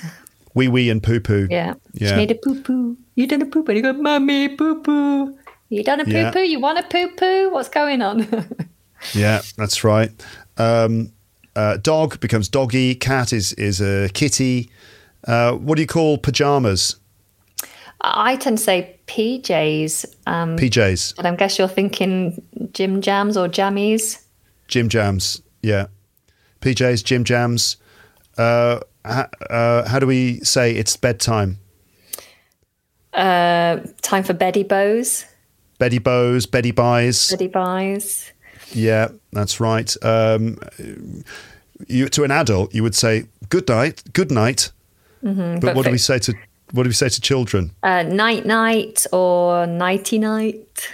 Yeah, Night-night. nighty night. Oh, it's very cute. My my little one, he still has a dummy at bedtime. So he puts his dummy and I'll say, say goodnight to Jacob. Night night, Jacob. It's just- very sweet. so cute. Um, uh, sleepy time as well. Mm-hmm. Um, Kids like to have a blanket. Mine mine don't. No, but they kick the blanket off. Yeah, they're very much, and also my so my eldest, he both of them were breastfed children um, for quite a long time, and um, my my eldest, once we kind of moved away from breastfeeding, still liked to twiddle the nipples. Yes, very uncomfortable, uh, and it, it went on. I put up with it for a little while, and then I thought, this is just this is not. It's just not going to happen for much longer. just so I was like, stop to this. how can I how can I wean him off Oh. me? Um, and so I thought, well, we need. So I used to give him a second dummy sometimes because that's kind of nipple like, isn't it? The teat of a dummy It's a little bit like a nipple. That's the point. Yeah. That's why they Yeah. they have them in their mouths. And he Yeah. would he would twiddle or twizzle. Which word do you use? I say twiddle, but twizzle's probably better. Twiddle or twizzle, yeah, either of those things. Kind of like play with play with it between his fingers. Yeah. So he would twiddle the second dummy, but then he would lose it. And when you've got two to try and find in the dark, what a nightmare. So um, then I saw that you can get these like teddy bears or little like teddy monkeys or teddy uh, elephants that are actually then attached to a dummy like thing. Uh, so it has its own little nipple thing, and it's specifically for finding it in the night because all you have to do is find the teddy and it's got this dummy thing on the end. And Jacob had a monkey. And so it's like, you've got your dummy, you've got your monkey, and he'd twizzle that and he'd go to sleep. Caspian is exactly the same with his desire to be with me. Um, but he refuses to have anything else. So I tried to give him a blanket, which you'd call a blankie with a little ones. You want a Blankie. blankie, um, or Yeah. comfort blanket or a comforter but he he refused to have that and then i tried to give him like a monkey with a dummy on the end didn't want that um, and he any teddy you give him he looks at it for a second and he absolutely launches it across the room. So he just throws it as far as, away as he can. He's like no i want mummy. So it's Yeah. still a battle at the moment. I like the way he looks at it for a few seconds, like that's how long it takes for him to work out that this isn't you. yeah. Well just just you know what is this thing that you've given me? How dare you? Look Yeah. of disgust. Uh, no, I want you. Mm-hmm. Hello. Yeah, and searching for the for the dummy in the middle of the night is um, quite something. Yeah. Because the the child wakes up and you work out what is it? Uh, then what does they need? Oh, they've dropped the dummy. Yeah. And then and somehow those dummies become invisible when they fall on the floor. Yeah. I don't know how they do that. They just they'll they'll they'll fall and roll just behind the leg of the bed, where you know you can search for it for twenty minutes and still not find it. And you know, it's uh, yeah, that's. Do you know you can get glow in the dark ones? That's what we discovered with our second child. Glow in the dark dummies, absolute lifesaver for those middle of the night scrambles to find the dummy. It's like just look for the light, look for the light. That's good. Dummy vision. Yeah. Poof, engaged. Absolutely. Um, But uh, if dinner. It, yeah, Yeah. yeah. I was going to say I was going to help you segue. Hmm. Um, if the dummy falls on the floor, I'd say to my my child, um, I go to put it back in his mouth, say, "No, no, icky. That's icky. It's been on the floor. It's dusty. Yuck." Or yucky. Icky. Icky or yucky, meaning sort of dirty and, Yeah. and disgusting. Yeah. Yeah, that's good. Um, what about dinner? Din What do we call din dins? Yeah. Yeah. Time for din dins. Come and sit down for your din dins. Yeah. What about when a when a child falls over? They don't hurt themselves. They don't cry, but they they fall over. What do we say? Oopsie daisy. Oh dear. Oopsie daisy. Such a funny Yeah. phrase, isn't it? Oopsie daisy. Yeah. Yeah, I've got And a again, funny story with that actually. Um, I Jacob must Jacob must have been two, so I'd been a parent for two years, and Caspian had just been born. And I was walking him uh, along the path, and I saw a grown man across the street slip and fall onto his bum, and I shouted, "Whoopsie daisy!" to this complete stranger who was a grown man, and then felt completely embarrassed that I just shouted a really babyish term to some strange Oh my- guy. Oh my god. yeah, because when you're in the house with the kids all the time, you just that that just becomes the normal mode, Yeah. doesn't it? And then you go outside into the real world and you see a grown man fall over. Whoopsie daisy! Yeah. Oh god, Did you get a boo boo? a boo boo A meaning like a boo-boo. little a bruise ouchie. or Oh, we say ouchie actually for if you've hurt yourself. Oh, you got an ouchie. So if my son has a bruise or a scratch, or if he's got a toothache, anything that's pain related, I'd say, "Do you have an ouchie? An ouchie?" Because I think boo boo, although I hear it more in this country, but I feel like that's more American in general. And then Uh-huh. I feel like it's become more popular over here because of you know some kids content on youtube can be huge these these songs and kids videos can have millions and millions of views and there's a, a very popular song about having a boo boo to get a boo boo um, and so i feel like that's become more popular over here but i might be wrong i'm not sure of the origin of boo No, you're boo probably right. I'd say you're probably right. In France, so obviously I'm bringing up my daughter in France Mm-hmm. to be bilingual and stuff, but we speak English in the home. But nevertheless, like all, a lot of the standard French words for things do come in, and so they've got so big things, big words in France that everyone always uses with their kids. So there's dodo, which Right. is nap nap time okay sleepy time. Uh, and there's Bobo, that is a, um, a an ouchie. oh right okay Oh, did you get a Bobo? And so, you know, I end up saying, Oh, you had a Bobo. It's all right. It's time for Dodo, you know. And um, what are some of the other ones? Uh, goûter, what's a goûter which sounds very sophisticated, a especially when you write it's like something you'd wear i'm wearing goûter today Un, un goûter, un bon goûter. Uh, that's snack, snack time. ah nice Yeah, which is a, an institution here. It happens at four o'clock. at four o'clock, Wow. um, Central European time, all French children are stuffing some kind of cake or biscuit into their mouths. quite late for snack time, mm. isn't it? yes, you know, it's the continent, isn't it? They do Oh, everything late. relaxed, relaxed, yeah. Because we're having Yeah. dinner at four thirty. Seriously, Yeah. dinner. Yeah, din dins. Really? Not- we have din dins at four thirty. You know, well, so I see. That's strange that you say that because surely northern, northern is breakfast, dinner is the lunch, and then tea, mm. tea time. Right, is the after, right. is the late meal in the day. So breakfast, dinner, and tea. That's me as a northerner. I say yeah, breakfast, dinner, and tea. Yeah. But down here in the south, it's breakfast, lunch, and dinner. Yeah, when I was growing up, I mean, it's again because my parents. So my parents are originally from Yorkshire, and Oh, then see. have lived in the Midlands and lived in London. So we've kind of we're from all over the place, really. Mm-hmm. Um, and uh, so maybe a lot of stuff came in from their parents. So we always call dinner tea, Right. but it was but lunch would be lunch. right. So Right. when was so you didn't have any dinner? No Well, dinner.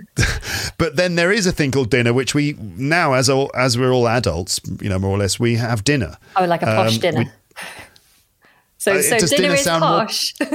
Dinner sounds more posh, do you think? well, if your vocabulary is breakfast, lunch, and tea, but dinner is only when you're out with friends and having a an organised meal, then Yeah, you wouldn't go out to a restaurant to have tea, you know.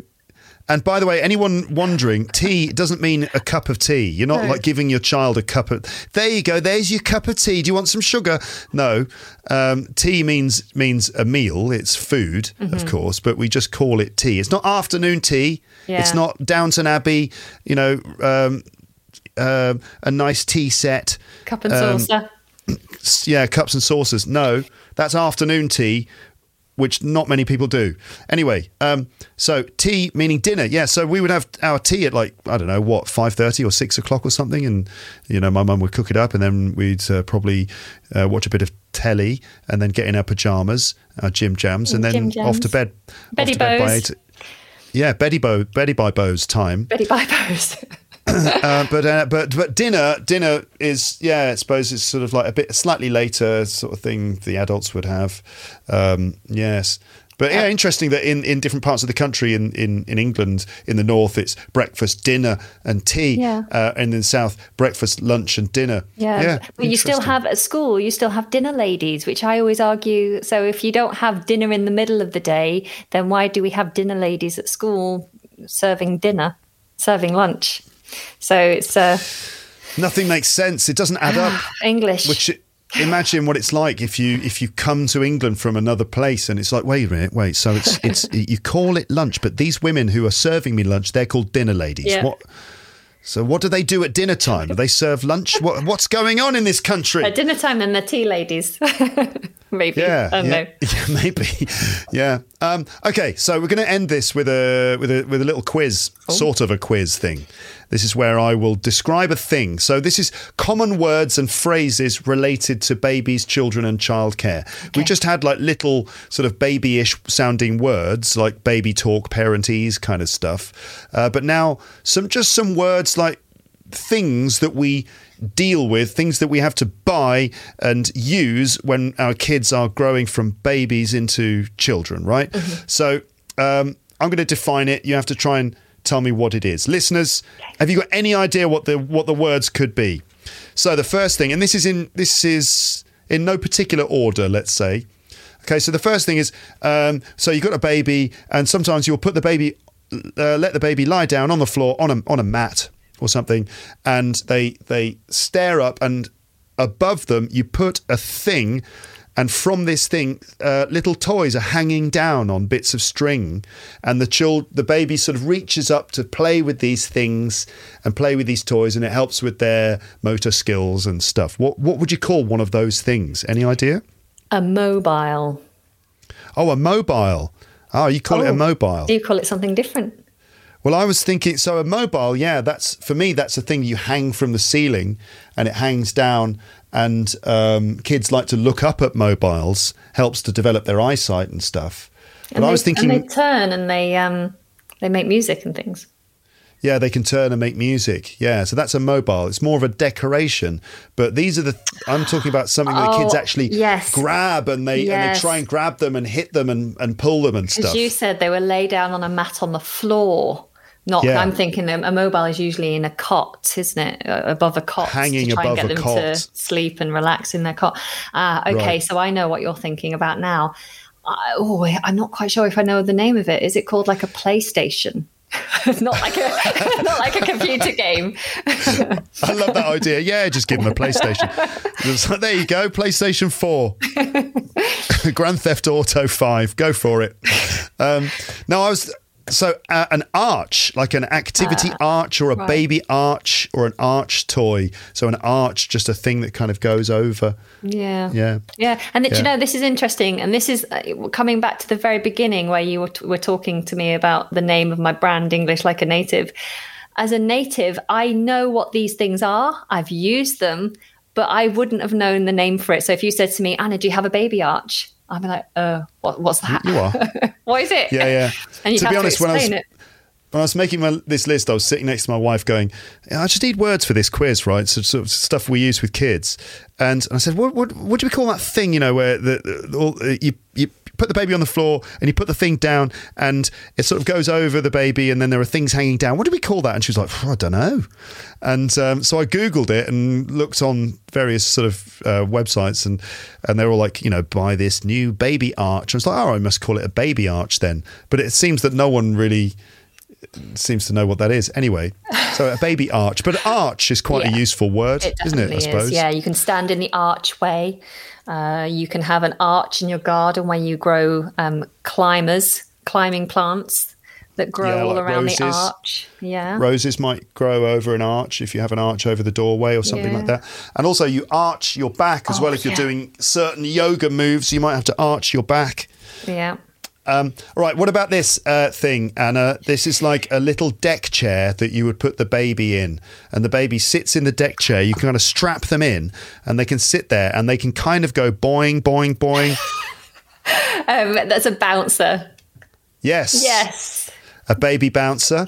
Now that's not the other thing. There's another thing that uh, Oh yeah. that kids can also bounce in. Yeah. And this is where you kind of they sit in it like it's almost like a harness, and their legs are down. They're they're upright. Their legs are down at the floor as if they're standing up, and there's an arch over the top, and sometimes it has wheels so they can move around, but then they are suspended in the middle on elastic sort of things, and they can jump up and down, boing, boing, boing. So we, you say an arch over the top. That confused me. They're normally doorway. They're normally doorway bouncers. Oh, in the doorway, yeah, Yeah, yeah, the- you- yeah. You can fit them to the doorway. Yeah, you suspend your child from long elastic from the top of your door frame, and uh, if you've got you know cruel siblings, then they might pull the child, uh, which is what I did for my little brother when I was little. He had one of these doorway bouncers, and I got hold of him by the waist when no one was looking. I was a terrible big sister. I got hold of him by the waist and I pulled him back as far as I could, and then let him go and just watch him just boing around. Um, yeah, Mum wasn't happy Right. about that one. Um, I think we call it a jumper, don't we? Uh, yeah, that would uh, that would sound. That's, I'm- I'm actually trying to find- You're googling it. I'm trying to find the word in my list. I, I wrote it in the list. Where did where did I blooming put it? Baby jumper. Oh, a baby yeah, jumper. but a, a jumper is also a thing that you wear, like a a, a, a A sweater, pullover in America. a pullo pullover, a sweater. No, it's a cardigan. But thanks for noticing. Do you know that quote? No, That's from Which- Dumb and is that Dumber. airplane? No, Dumb and It's what? Dumber when they're driving along and the, the police car's like, pull over. He said, no, it's a cardigan, but thanks for noticing.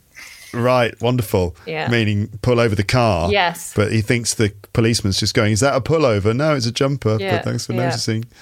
Yeah, so in the UK, we obviously don't use the word pullover, we use jumper. Um, but of course, you've got multiple versions of jumper. It could be a baby jumper. Yeah. So this, in this case, baby jumper, that thing that I've I've heard that they're not actually very good for. Well, they're supposed to be a bit dangerous, actually, especially if you've got they- sadistic older sisters. and also they they may interfere with the development.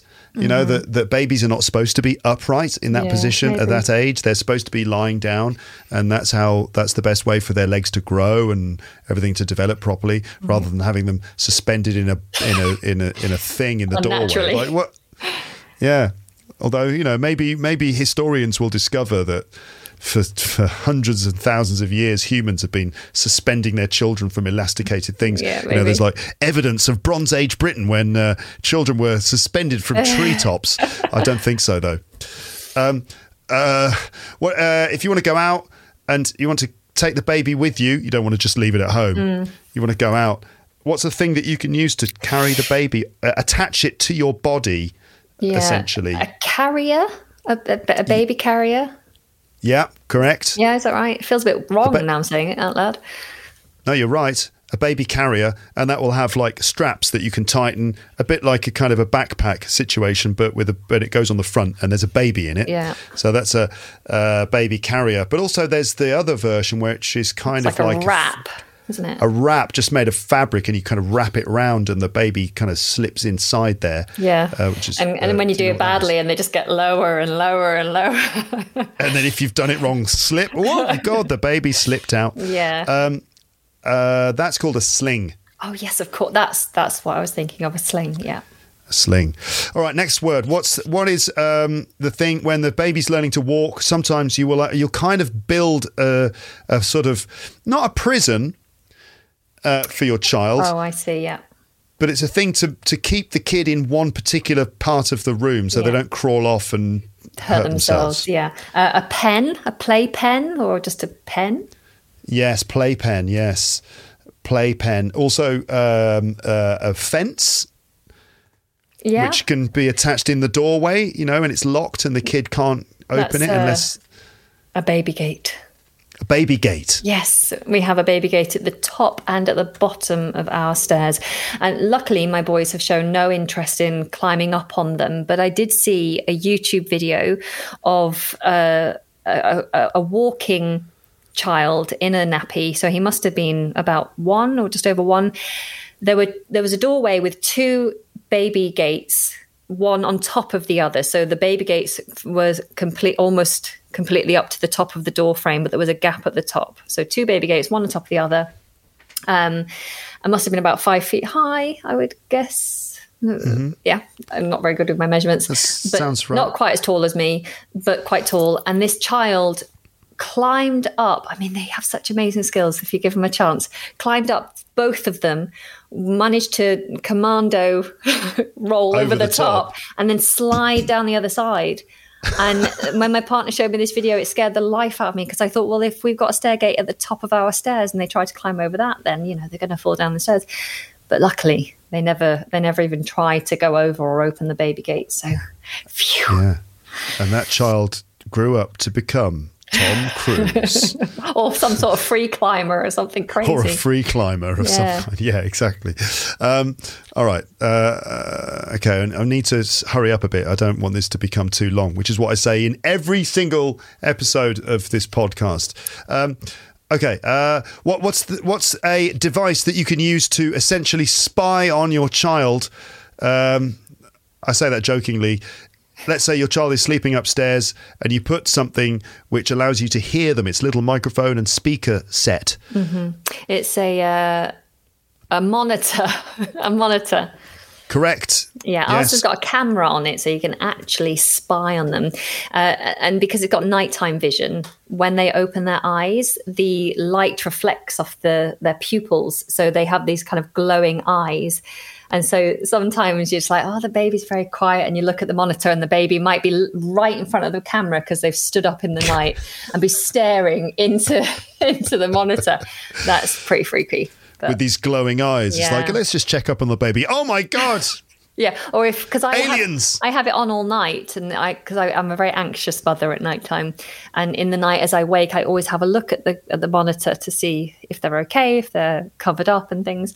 And on occasion, they have in the night. I wake up, I'm a bit snoozy, and I look at the monitor, and they're just there staring at the camera. so, you know, like Poltergeist or some scary film comes to mind. Uh, that's good.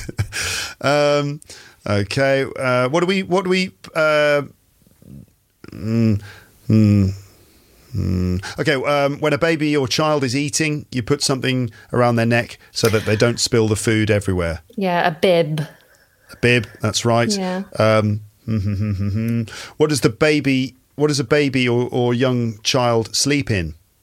Uh, mummy's bed. no, uh, a cot. a cot. You would normally put them in, or a crib. I think, but that's more American, is it? I think so, yeah. Yeah. A cot. Yeah. Yeah. And when they're very young, it's a Moses basket, isn't it? Yeah, a little basket, and you can pick it up like that. Yeah, very sweet. Although yeah, in some cultures, and it's becoming a little bit more popular over here, they have a drawer. I think it's like a Swedish or some sort of Nordic thing. They you, oh, yeah. you are given a drawer, uh, and in the drawer there are lots of things for baby when it's your first child. But then the drawer doubles up as a as a as a cot, and you sleep your child in it. Oh, I'm sure I'm sure someone listening will know exactly what I'm talking about. Yeah, it, it, doesn't mean you just put your child in the drawer. Okay, good night then, and just close the, the the chest of drawers. Where's the baby? Oh, in the in the chest of drawers. Yeah. What? Yeah, it's it's a Nord, it's a Swedish thing. Oh, well, that must be fine then. if it's good enough for the Swedish and Norwegians and the Danish, yeah, then it's must be fine. Yeah, but um, normally it would be a cot. Although we, cot. we never used one. We did a we did a floor bed, Montessori style Oh. Which um which is supposed to uh what's the word? Encourage independence in the child. Um, is that what you want though? Do you want your a, a child independently just crawling around while you're asleep? Well, so we ha- what we did was we took the door off the bedroom, so there was no door on the bedroom, but we put a baby gate up so that they could always see out and we could always see in. And we put a curtain up so it wasn't drafty or too bright. And then we built them like a little house bed kind of thing, but it was on the floor. So it was a bed, but it was kind of in like covered with a you know a roof and, and walls with little little windows in, um, and then one side completely open. And the idea is you in there you put them with some books and you put a drink, and so they don't have to cry out for you anytime they need something. In some cases, they put a potty in there as well if they're potty trained, so they can just get up, get themselves a drink, read a book if they want. Because the idea with Montessori is they are just young people. And if you are put into bed and told you must lie down and you must go to sleep, but you're just not tired, and actually, what would help you is to look at a book for a few minutes or have a quick drink.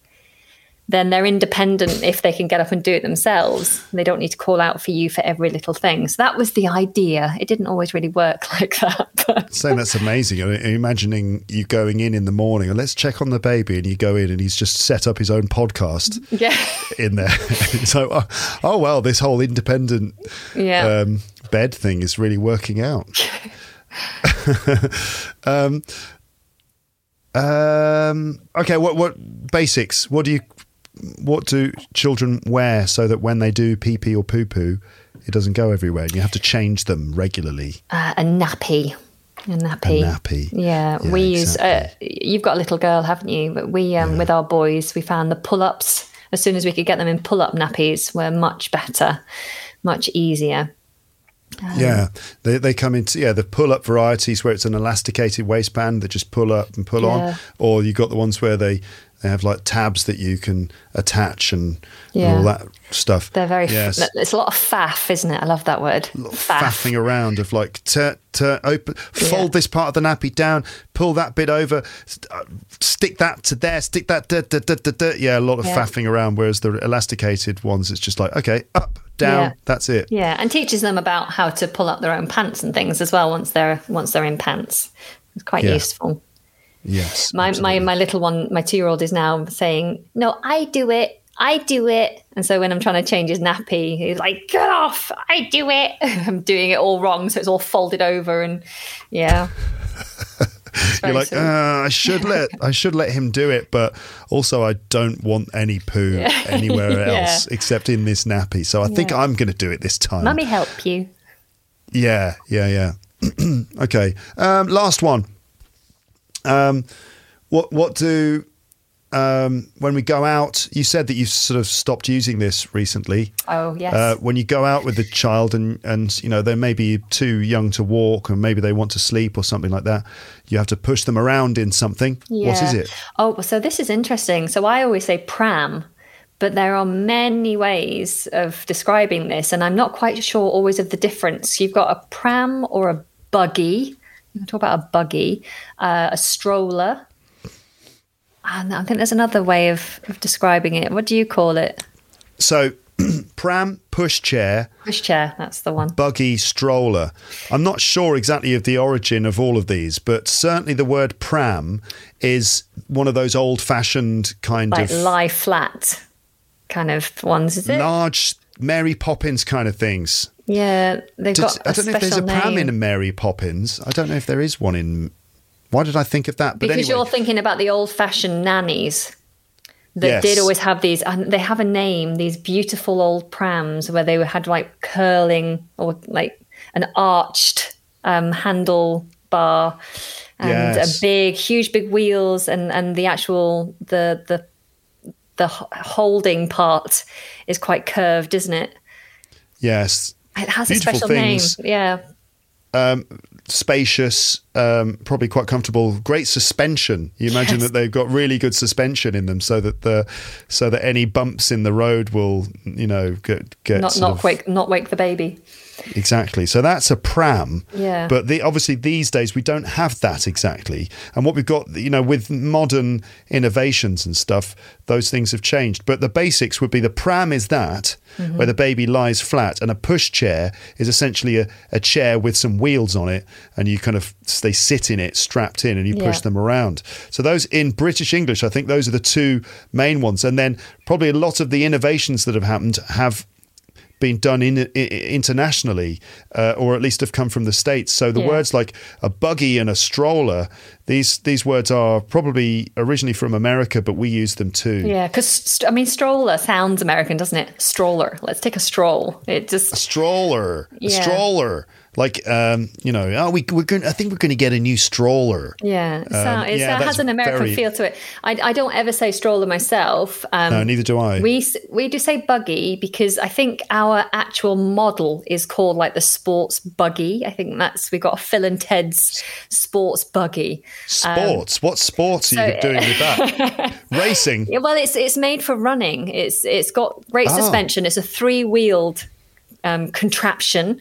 Oh, Yeah. it's not a contraption, a, a device, a vehicle, whatever we'd call it. Uh, but it's got Mm-hmm. 3 wheels rather than four, and it's supposed to make turning very quick and responsive, which is great if you've just had a C section. But it's meant to be good for running. And it had um, our old model of it had um, a handle brake release, so you could, if you squeeze it, it would go. But as soon as you release the handle, the brake would go on. So if you were like running along and you tripped, for example, the the buggy wouldn't keep going without you because you'd let go, and the brake would automatically um, go on. And there was also a safety strap you could put around your wrist, um, and and that has that's great because it has. it Also lies flat and sits them up. So if they want to have a snooze while you're taking them out for a run, then you can. And they're quite good for going off road. So if we're ever doing like a an off an off roading stroll, no, but if we're going out in the country, it's a bit muddy. We have also the there's one you can get that folds and is small enough to take on a plane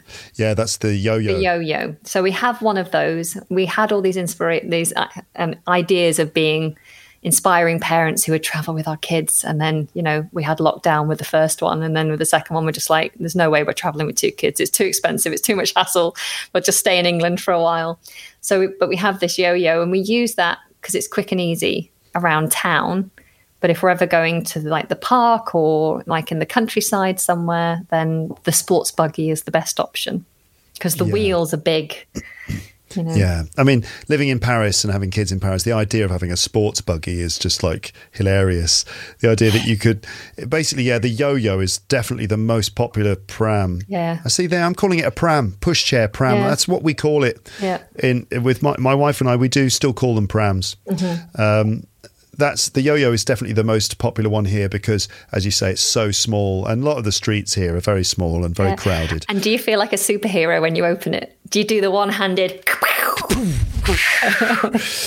Yeah, it's kind of like a superpower where it's like, I will turn this small little thing in. Pow! Yeah. Uh, You know, yeah, you can go kind of, or a magician. You, you kind of look a bit like a magician, like pow, and then. Alakazam. Yeah, exactly. Looks like a briefcase. Now it's a pram. pow, now it's a pram. I always do it if I go out somewhere and I open up the boot of the car. I look around. There's some people. I'm like, oh, so it's just someone walking past. Kapow! And then they're like double take. Like, Hang on. wow. What? Amazing. Um, okay, I think that's probably the end of the quiz, and we should probably end it here. We could go on forever, but we won't. We're going to uh, stop this episode now. But um, uh, very nice to talk to you, Anna. And uh, obviously, the YouTube channel that you've got, English Like a Native, is is doing really, really, really well. but uh, good luck with the podcast, which you Thank you finally very much. started. And you're going to come onto my podcast, aren't you? yes, Yeah. yes, indeed, yeah, Yeah. yeah, yeah. That's what we're going to do next. Yeah. Um, so yeah, I'm looking forward to that. Fantastic. Well, we better go and get a brew uh, Yes. before we do that. Refresh our palates. Absolutely. Yeah. Okay, great. Well, thanks again, and I'll speak to you again in a couple of minutes. Toodaloo. Bye.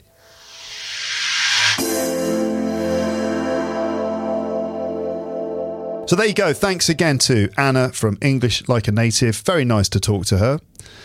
Uh, you can find a vocabulary list and notes on the page for this episode on my website if you want to check specific words, because there were quite a lot of specific words and things that came up in this conversation, weren't there? Yes, there were. So if you think, what, are huh? what was that? How do you spell that?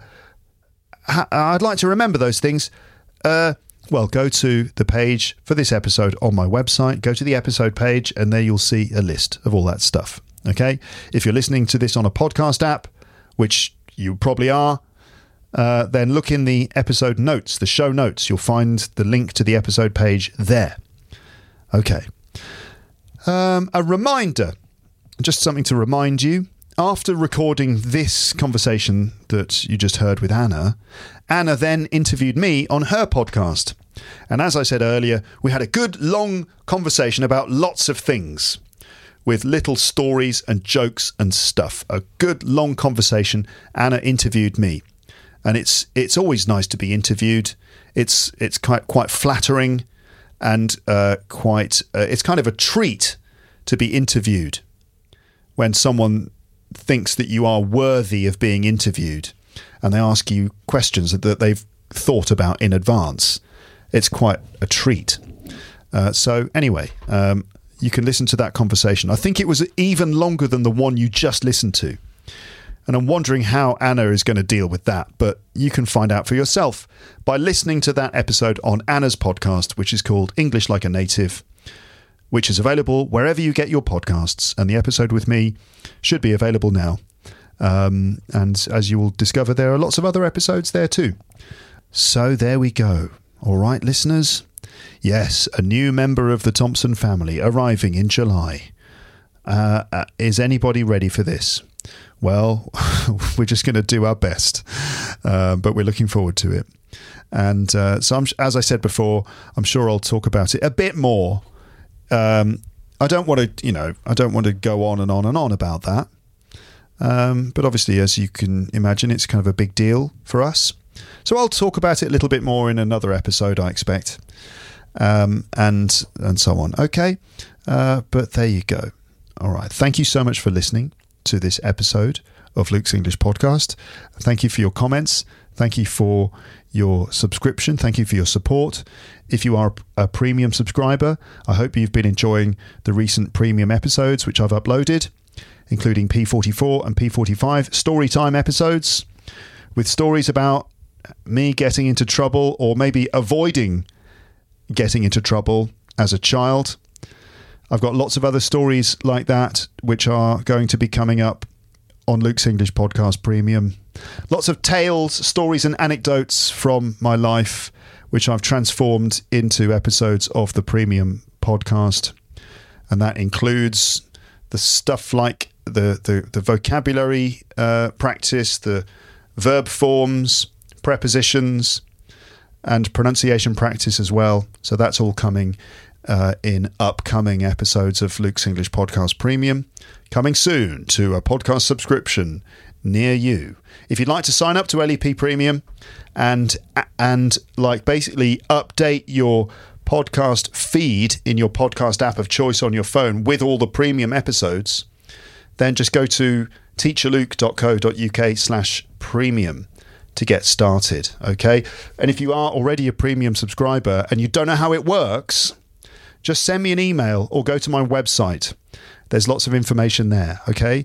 You should be getting the, you should uh, add all the episodes to an app on your phone. Okay. That's the right way to do it. That's the smart way to do it. Okay, then. But uh, thank you so much for your support.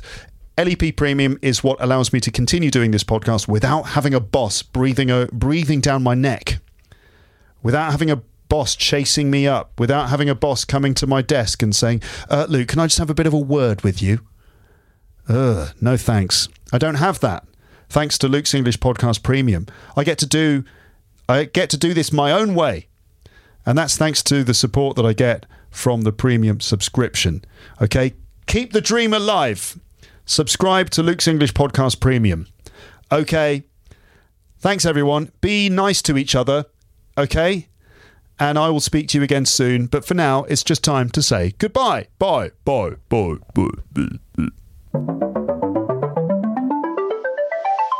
Thanks for listening to Luke's English Podcast. For more information, visit teacherluke.co.uk.